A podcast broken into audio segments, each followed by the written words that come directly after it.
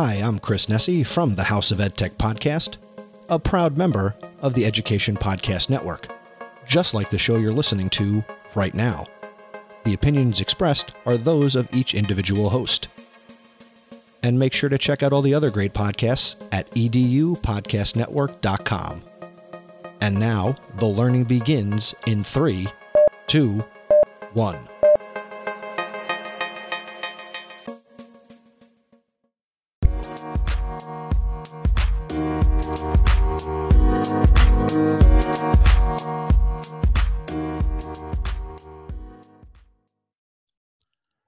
Again, everyone, and welcome to another episode of the Reimagine Schools podcast, a proud member of the Education Podcast Network. I'm your host, Greg Goins, and my special guest today is Ken Kay, CEO and co founder of EdLeader 21, a professional learning community for school leaders committed to 21st century education. With more than 200 member districts and schools nationwide, EdLeader 21 is the premier network for educators implementing competencies like the four C's of critical thinking, communication, collaboration, and creativity. Ken Kay is also a driving force behind the Portrait of a Graduate initiative that continues to build momentum with an ambitious goal of seeing 21% of schools across the country engage with their local communities to develop and implement a Portrait of a Graduate by the year 2021. Along with Valerie Greenhill, Ken is the author of the book, The Leader's Guide to 21st Century Education Seven Steps for Schools and Districts. Ken is also a member of the board for the Buck Institute for Education. Be sure to connect with Ken Kay on Twitter at KenK21 and check out the website portraitofagraduate.org. As always, thanks for listening and be sure to share out this episode and all of our others on the Reimagine Schools podcast with the Reimagine Schools hashtag. I hope you enjoy this conversation with Ken Kay.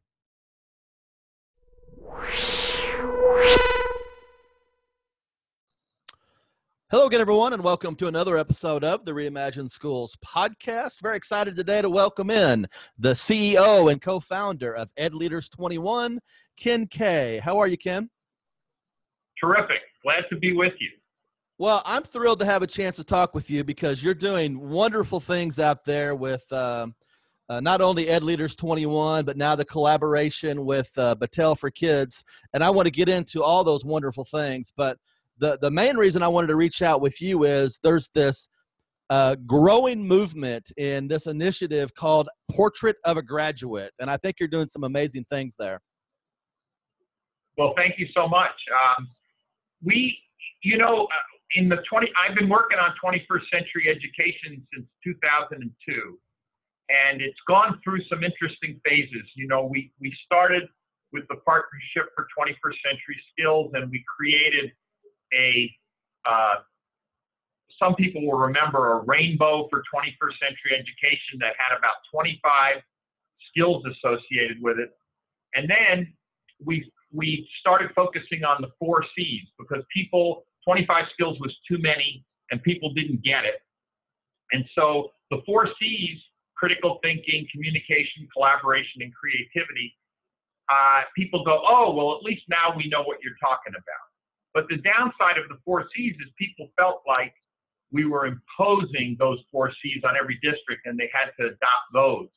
So this idea of a portrait of a graduate arose I think rightfully, from a need that each district has to sort of put its own imprimatur on the 21st century competencies that were important for their individual district. And so three or four years ago, we really started focusing on a portrait of a graduate. And most districts that do that work start with the four C's as a starting point, but almost nobody ends there. And they come up with their own individualized, customized portrait of a graduate for their district. And I know as you travel the country and work with different school districts on this portrait of a graduate, the magic number is 21 because we're talking about uh, the by the year 2021, your goal is to have 20% or 21%, excuse me, of schools across the country uh, implementing these 21st century skills. So, talk a little bit about uh, about that initiative and how you rolled that out and why you wanted to focus on that number 21 so much? Well, I, I think it's a very ambitious goal, but you know, I, I actually think today there are probably you know seven or eight hundred districts that are haven't formally adopted a portrait of a graduate, um, maybe, maybe less. Um, and uh, that's only 5% of the districts in the country. We have 14,000 districts. So I think that we put a line in the sand saying that when we got to the point that we were at 20%, we would really have created the kind of momentum necessary. Um, I think right now what we're really focused on and I, I agree with you. I think we really have some. I, every state I go to, people are at least talking about a portrait of a graduate. So I'm I'm excited that we now have some growing momentum. Whether we'll reach that number by 2021, I'm not so sure. But I do know that we are dramatically increasing the number of districts that are taking on this notion of a portrait of a graduate, and I think it's a great development. And you know, Ken, what I find interesting about the whole thing is I, personally, I don't think these are new conversations uh, in the sense that school districts for a long time have been talking about what do our students need to be successful in the real world after they complete high school.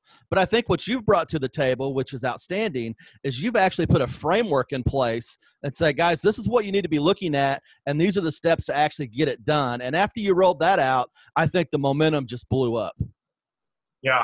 You know, one of the great decisions we made when we merged for with Battelle for Kids out of Ohio was they had the resources and the vision and the commitment to really create a, an upgraded free site of all these materials. So if you go on to portraitofagraduate.org, you'll see, and you hit gallery, you'll see 30 to 40 examples of portraits of a graduate. You'll, if, you'll also find a how to get started guide, which is about 20 pages of the experiences the folks at Battelle for Kids and I have had facilitating community dialogues around this portrait of a graduate. And so it's a how to guide about how to begin that dialogue in your community. And that's been very popular with districts uh, to use. So that, that site, I think you're right, is um, districts around the country um, have taken a look at that site to find out, you know, how should they get started and what does the portrait of a graduate look like. So we're thrilled that that's been such a great contribution to the sector that uh, Battelle for Kids has made. And I think the big the big shift, and again, uh, I give you tons of credit for this, is uh, you know, I think back to my days as a superintendent, I may have gathered a few of my principals and lead teachers and maybe someone from our PTA to have this conversation. But you've really created this shared vision in which you're bringing people, all, stakeholders from all over the community in to talk about what this portrait should look like for graduates. Well, I'm glad you brought that piece up, Greg, because, um, you know, those districts that go awry with this process now are districts that just treat it as an internal conversation. And if you only talk to teachers and administrators, um, at some point the school board or the communities or the parents are going to say, why are we doing this? And um, it's much better if the initial conversation includes business leaders, includes school board members, includes parents, includes youth groups, includes workforce development groups, um, includes human resource experts, uh, because then if there's a broad consensus from the community and educators, and the school board formally approves it, and so, for example, you've agreed that every kid is going to be should be self-directed, or every kid should be aspire to be a global citizen, or whatever it is. Then, when somebody turns around two or three years later and saying, "Why are we doing this?" the answer is the community as a whole and the school board formally agreed to this frame as our north star for our vision for the district, and we don't need to keep re-exploring that. Our goal now is to implement it, and you know, you and I can talk a little bit about what deep implementation looks like but I think getting, I think your point is really well taken, which is the broad community buy-in creates a context in which you don't have to go back and keep revisiting it. Now, the very best districts who've been at this 15 years, every five years they'll do a little refresh to make sure the con- the, the competencies are what they want to be. They usually don't change much. They might change a little. sometimes they move uh, they move to fewer competencies so that they can be more focused. Um, but I but I do think that this idea of broad community buy-in is a critical success factor. And when you talked about the refresh, I, th- I, think that's very valuable there as well because too many times I think we form a committee or we want to take this task on or this new initiative on and we complete the work and pat ourselves on the back but we put it on the shelf and don't look at it again. For this to actually have some legs and move the needle in your school district there has to be a constant refresh in what you're looking for. I completely agree. And uh, uh, you know most districts that have done this work and stayed with it have done that refresh about every five years and they learn from the experience. You know, we chose 11 competencies, and the next time we moved to seven, and the next time we moved to five, and we're honing in on the ones that really matter. We're honing in on the ones that we can really teach and assess. Uh, we're honing in on the ones that kids can really grow in, and um, and fewer, you know, few more is uh, uh, uh, less is more. So I think there are a lot of lessons school districts learn in the first five years of implementation that can then shape the refresh. And you talked a little bit about the website. And again, folks, you want to check this out portraitofagraduate.org. You certainly want to follow Ken on Twitter at KenK21. You'll find some great examples, some great resources. I'm just sitting here thinking, Ken, as a, super, as a former superintendent, if I wanted to tackle this project, would you recommend that I go to the website and get the Getting Started guide, or maybe just look at the examples? Do a lot of folks take these examples and kind of pick and choose areas that they want to focus on, or is it better to start with just a blank blank sheet of paper? Well, I, I don't. I would look at both. I think it's helpful to um, to take a look at the gallery and get excited about what's possible.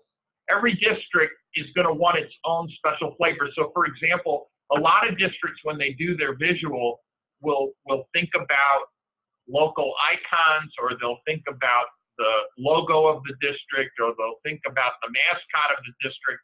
So this thing can get personalized to the district. Um, so I, I don't think that they want to replicate other people's visual models. I also think, you know, what I found is that while it's most districts will start with critical thinking, communication, collaboration, and creativity as a starting point, that usually ends up being 70 to 80 percent of the profile of a graduate. And what's interesting is the language that districts will use to be um, to customize it for themselves. So, for example, I had one district at one time, in the first draft of the portrait of a graduate, they had self reliant as one of the categories. And after the second meeting, a group of parents came up to me and said, We really don't like that term. I said, Well, tell me, who do you represent? They said, Oh, we're here representing the needs of the special needs kids in the district. And we don't always think the term self reliant is what our kids are ultimately going to be capable of. And um, I said, Well, did you give some thought to what better language might be? And they said, Well, we really like goal directed and resilient. And that doesn't feel as inappropriate. And we, I said, Well, and that turned out to be the language they used. We had, we had another district that um, really felt that the four C's was too progressive. And uh, so they told their superintendent that what they wanted was to add the, uh, the term personal responsibility. And if that became part of the frame, then they would feel that the values that they care about within their community were really being honored. So, you know, it, that dialogue on the, on the critical 20, 30, 40% really allows a district to find the language that really matters to them, and uh, and language does matter. But you know, the other story I'll tell you that you might enjoy. I had one district in Missouri. Superintendent calls me up and says, "Ken, um, I want you to come and uh, and talk to uh, about the uh, the four C's."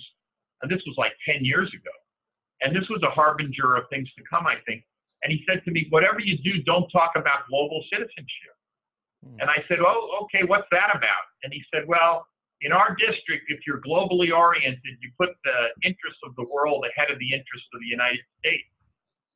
So, um, about I don't know about seven or eight years later, I'm in uh, I'm in a district in Virginia, and um, these parents were looking at uh, or citizens groups were looking at a draft of the portrait of a graduate that said citizen.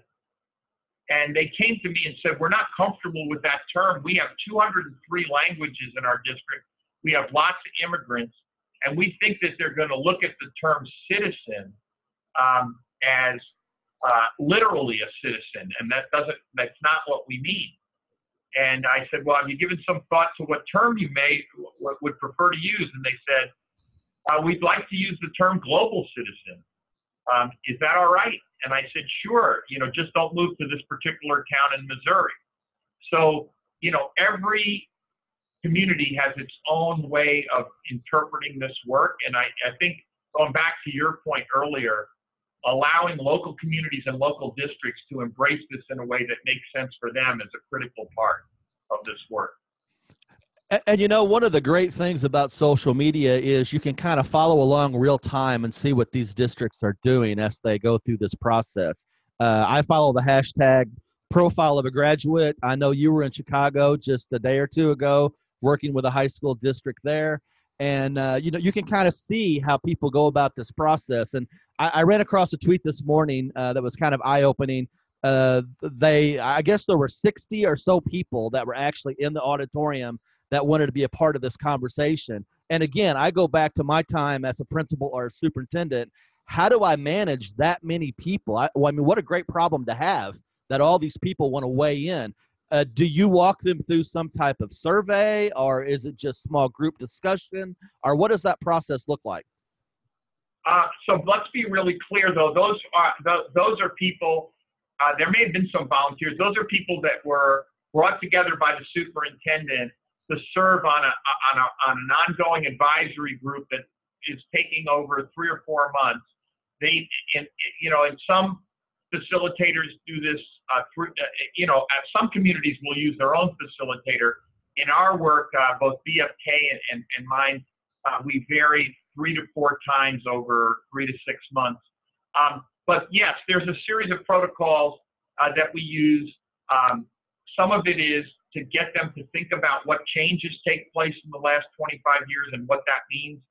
What kinds of, of trends are there in the society uh, in terms of changes in the volume of information, changes in the rate of uh, the pace of change, uh, changes in, um, um, you know, preparing people for a co- economy of repetitive tasks versus now preparing people for an economy of non-repetitive tasks.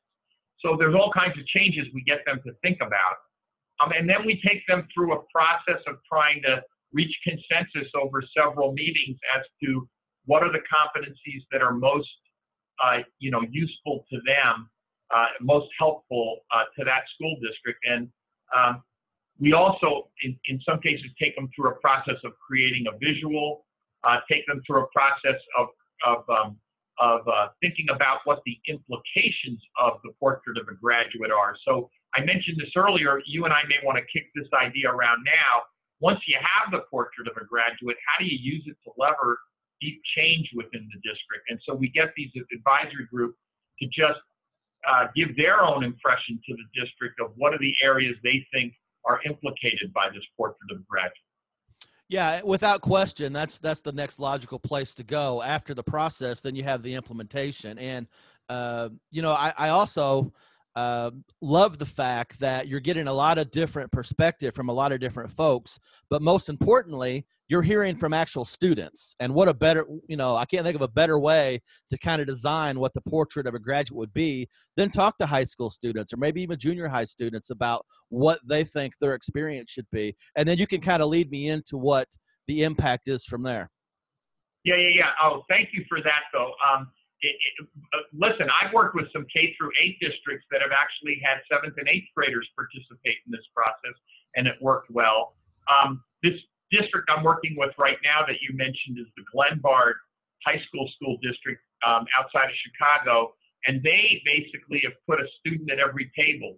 And you know, I find that um, the idea of having the conversation rooted in student perspectives is very important and very helpful, so that the adults can't get too far afield from uh, from student perspectives. So I think that's very uh, very helpful. Uh, but as we mentioned earlier, we get parents engaged, we get businesses engaged, we get HR directors engaged. Uh, there are a lot of different perspectives, and I, I, but I think getting teachers, administrators, students, parents, and the outside community are sort of the building blocks for most of these processes. Uh, to switch over to your other, uh, uh the other issue, which is what are the implications? When we started this work originally, we thought of the four C's or the portrait of a graduate primarily as competencies for students when they graduate.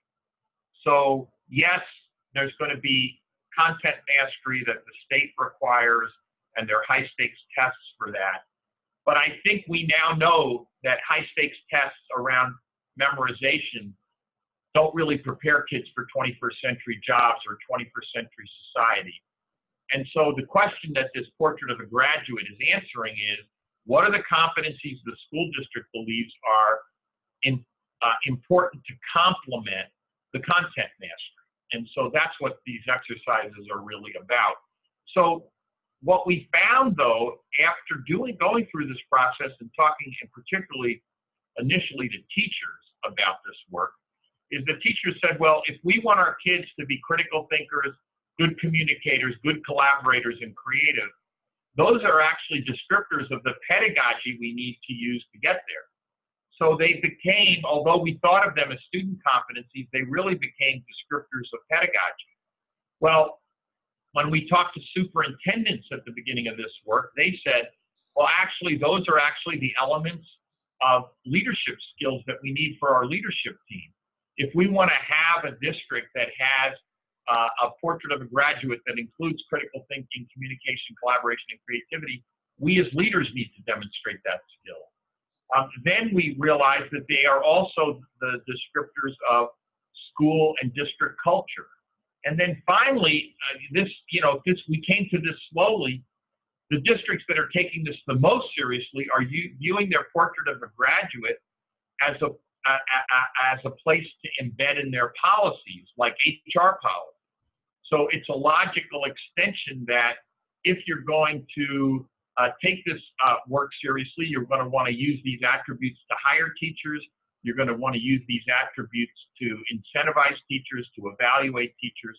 So I think this um, this um, uh, work, uh, the portrait of a graduate, has implications far beyond just describing student competencies. They really can become the north star for almost every aspect of the operation of your school district. And you know, Ken, I could just tell talking with you in the short time we've had together that you're very passionate about this and very enthusiastic. And yeah, I can just imagine uh, the smile on your face as you participate in a lot of these conversations within school districts. It has to warm your heart to see these discussions happening and seeing the, the, the great work that so many school districts are doing. Yeah, I, it really is. But I, I want to uh, finish the implications conversation in, in one important way, which is um, what we're learning over time. Even though I said that it, this portrait of a graduate really can impact every aspect of a district's operations, the most important piece that it needs to impact is classroom practice. Mm-hmm. And if we don't turn this portrait of a graduate into changes in the way we teach and assess students, and in what students are being asked to do, uh, then it really is a nullity. Then it's just a poster on the wall. So I really think it's important that um, that districts that undertake this understand that what they're really doing is creating the the the the, the, the north star for the way they want teaching to transform in their district and and teaching practices and pedagogy uh, that emphasizes critical thinking, problem solving, communication, and collaboration looks a lot different than uh, desks and rows and stand and deliver teachers. And that's the change that the portrait of a graduate can really instigate. Yeah, and I think that North Star language is so valuable as as le- school leaders think about what is most important. You know, how are they going to spend their time to improve their schools? This is probably a good time to insert uh, the fact that you're co-author of a great book, The Leader's Guide to 21st Century Education: Seven Steps for Schools and Districts. So, as you go out, you're also talking about changing schools or reimagining schools, which is kind of the the focus of this podcast. Uh, yes, I think that that a, a, number of folks that have taken on the reimagined uh, uh, mantra, which we certainly concur with, have focused on uh, the school as the as the uh, uh, as, as the place to change. And when we started this work, we thought it was really important to pitch this work to superintendents and leadership teams because we didn't think that that school change by itself was scalable uh, principals out on their own without the support of superintendents, leadership team, the resources of the district, we didn't think are going to get as far as they need to go. And so we have spent our seven, eight years within EdLeader 21 and now our, our joint work with Battelle for Kids really focused on what does district transformation need to look like. And um, I, you know, I do get a smile on my face often when we meet with leadership teams and when we meet with these community stakeholder groups, when they they really love the opportunity to talk about reconfiguring where the, the, the North Star in a way that really uh, creates a simple way of describing uh, the new direction and the change we want to see. I think that you alluded to earlier that we in K through 12 education go through, you know, sort of the the um, change du jour, and um, but it's never tethered to a to a common vision. And the nice thing about the portrait of a graduate is is that once you've created your portrait of a graduate, you know whether a change is really aligned to where you're headed or whether it's getting in the way. And you also know a lot of your old practices need to atrophy because they really don't address this new model of education. So I think in that regard, it's really gratifying to go around the country and watching districts and principals together uh, identifying this new tool not as a way of a, not as seeing it as a new program but seeing it as a way to identify a north star that can then bring some common sense and some alignment and some coherence to everything they're doing well, it's been a great conversation, Ken. And again, I'm a big fan of what you're doing. And, and folks, if you're out there listening and you're thinking about this process, Ken, I'll just kind of leave you with uh, the opportunity to speak directly to superintendents or school leaders out there, maybe board members listening. What advice can you give them? Maybe if they're on the fence, maybe they're thinking it's too late in the school year to start something like this. What advice do you have to get them up and get them moving? Well, first of all, Greg, thank you so much for this opportunity. It's just been a delight to be on with you, and I really appreciate it. Um, look, um, I, I, superintendents have become my favorite public servants, the great superintendents who really see themselves as dynamic leaders and change agents and, and people who are driving toward transformation are among the best public servants in the country right now. And I, I and I, I can't say enough about how many good ones I've seen and how humbled I am in the face of all the work that they do to try to move their districts forward. You know, by the way, the timing issue is one. This is the perfect moment because if I were a superintendent, particularly one, a newer one, but even ones that, you know, um, have been around longer, sitting here where we are right now in March or April and looking at the next school year um, it would be a perfect moment to get your leadership team this summer, uh, have them look at our book, The Leader's Guide to 21st Century Education, have them look at um, uh, uh, maybe Ted Dintersmith's new book, What School Could Be. There's a bunch of great things to look at. But have them meet this summer as a leadership team and commit to this portrait of a graduate process in the fall.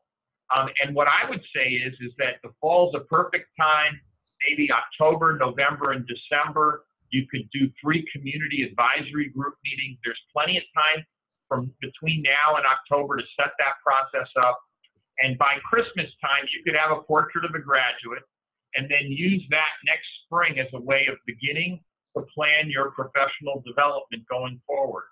So I think the timing's excellent. And I, I think that if I were a leader right now, I would get on the Portrait of a Graduate website, I would look at it, and I would try to figure out how can I get my leadership team to embrace this process so that we could and get the board excited about this process between now and Labor Day so that we could kick off a portrait of a graduate process next fall. That would be my advice. Well, I think that's great advice. And again, if you're out there thinking about jumping on this portrait of a graduate train, uh, you want to follow Ken on Twitter at KenKay21. Go to the website, portraitofagraduate.org. And uh, we want you to be part of the magic number 21. By 2021, we want 20, 21% of the school districts in the country to have a portrait of a graduate that emphasizes 21st century skills. And you certainly want to be a part of that. So, Ken, thanks so much for your time. Frank, one, one last thing. I'm just going to do a little quick plug. Uh, districts that are doing this work have found that one of the best things they can do is to be part of a professional learning community of districts around the country that are that are implementing this work. So edleader21.org is the place to look at our website and and think about the opportunity. We're now at 210 members around the country, and it may be another great opportunity for a superintendent who's really serious about this work. Beyond getting on the website, they may want to consider being part of our professional learning community for transformative uh, superintendents and transformative districts. We'd love to have them. Yeah, and I again I concur. Check out Ed Leaders 21. Some great things happening there as well. So, folks, thanks again for your time. To all of our loyal listeners for making Reimagine Schools one of the fastest growing podcasts in the ed leadership genre. And as always, folks, do what you can in your school and community to create better schools for kids. Thank you for listening to the Reimagine Schools podcast with Dr. Greg Goins. Be sure to continue the conversation on social media with the Reimagine Schools hashtag and subscribe to the podcast at reimagineschools.net. You can also help support this podcast by clicking on the listener support link and making a small monthly contribution. Contact Dr. Greg Goins today to invite him to speak or present at your next education conference or professional development day please send inquiries to Dr. Greg Goins at gmail.com or on Twitter at Dr. Greg Goins.